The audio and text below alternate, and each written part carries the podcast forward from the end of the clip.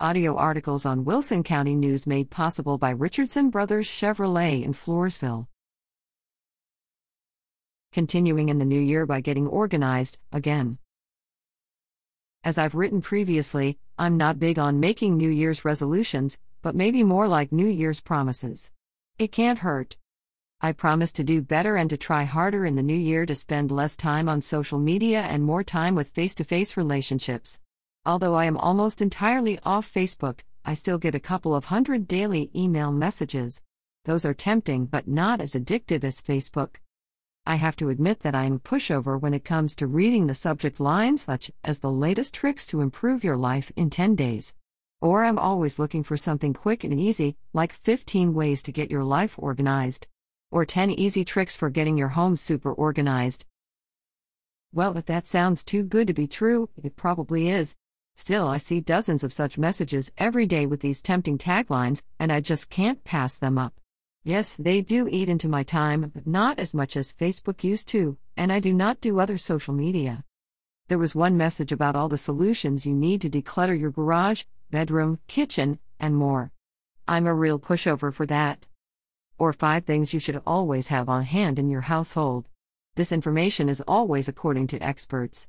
I can't resist clicking on that one, just to be sure I'm not missing something important. Or how about this one from Southern Living, your strategic and almost painless plan for decluttering and deep cleaning one space a month in 2022?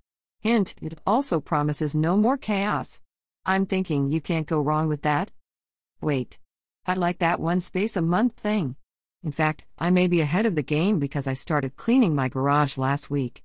That was a biggie, especially since I'm not sure how many years it's been, if ever, since I tackled the garage from top to bottom like I did this time.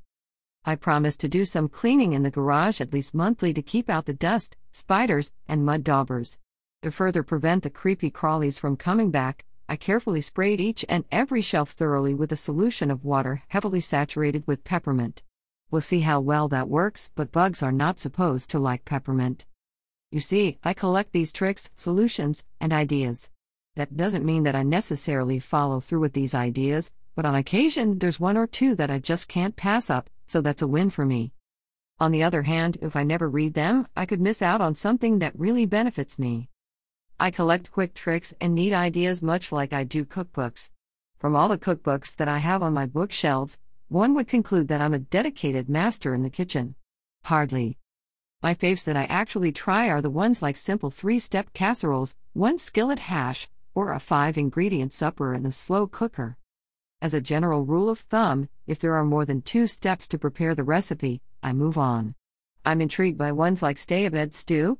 That's one that was in a cookbook I got for a wedding shower. Unfortunately, I can't find the book, so I no longer have that recipe.